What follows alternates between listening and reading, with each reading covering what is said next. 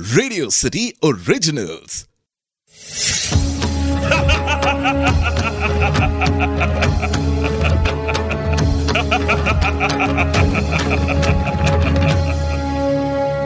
मैं हूँ दशानन रावण। रावण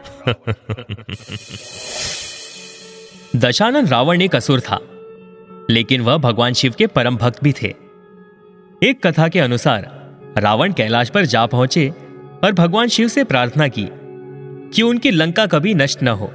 भगवान शिव ने उन्हें आत्मलिंगम इसी शर्त के साथ दिया कि उन्हें पैदल ही वापस जाना होगा और उन्हें किसी भी स्थिति में इस लिंगम को नीचे नहीं रखना होगा। यदि वह इस लिंगम को नीचे रख देते हैं तो यह लिंगम उसी स्थान से जुड़ा रह जाएगा।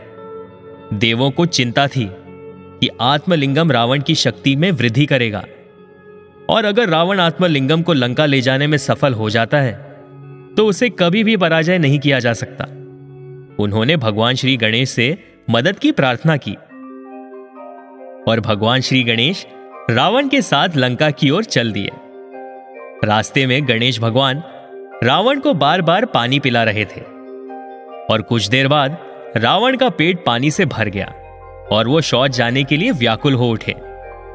तभी गणेश जी एक बालक के रूप में रावण के सामने प्रकट हुए। रावण ने आत्मलिंगम उस लड़के के हाथ में सौंप दिया। उस बालक के रूप में आए गणेश जी ने रावण से कहा कि वह लंबे समय तक इंतज़ार नहीं कर सकता। और जब वह थक जाएगा तो वह तीन बार रावण का नाम पुकारेगा।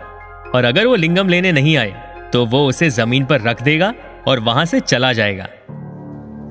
रावण ने उस बालक की बात मान ली। जल्द ही गणेश जी ने तीन बार रावण का नाम पुकारा। और क्योंकि रावण आकर लिंगम नहीं ले सका, इसलिए उस बालक ने उस लिंगम को ज़मीन पर रख दिया। रावण क्रोधित हो गया और लिंगम को ज़मीन से उठाने की कोशिश की।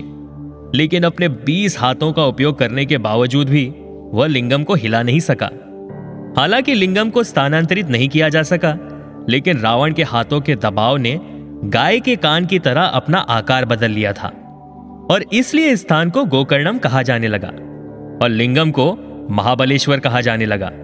क्योंकि इसे शक्तिशाली रावण द्वारा भी स्थानांतरित नहीं किया जा सकता था। क्रोध में आकर रावण उस बालक के सिर पे वार करने के लिए उसका पीछा करने लगा। तभी भगवान श्री गणेश ने उन्हें अपना असली रूप दिखाया और उन्हें आशीर्वाद दिया।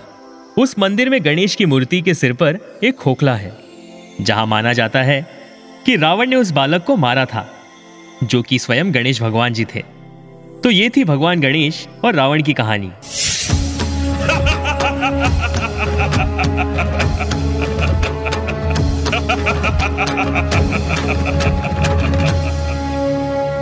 मैं हूँ दशानंद रावण। रावण।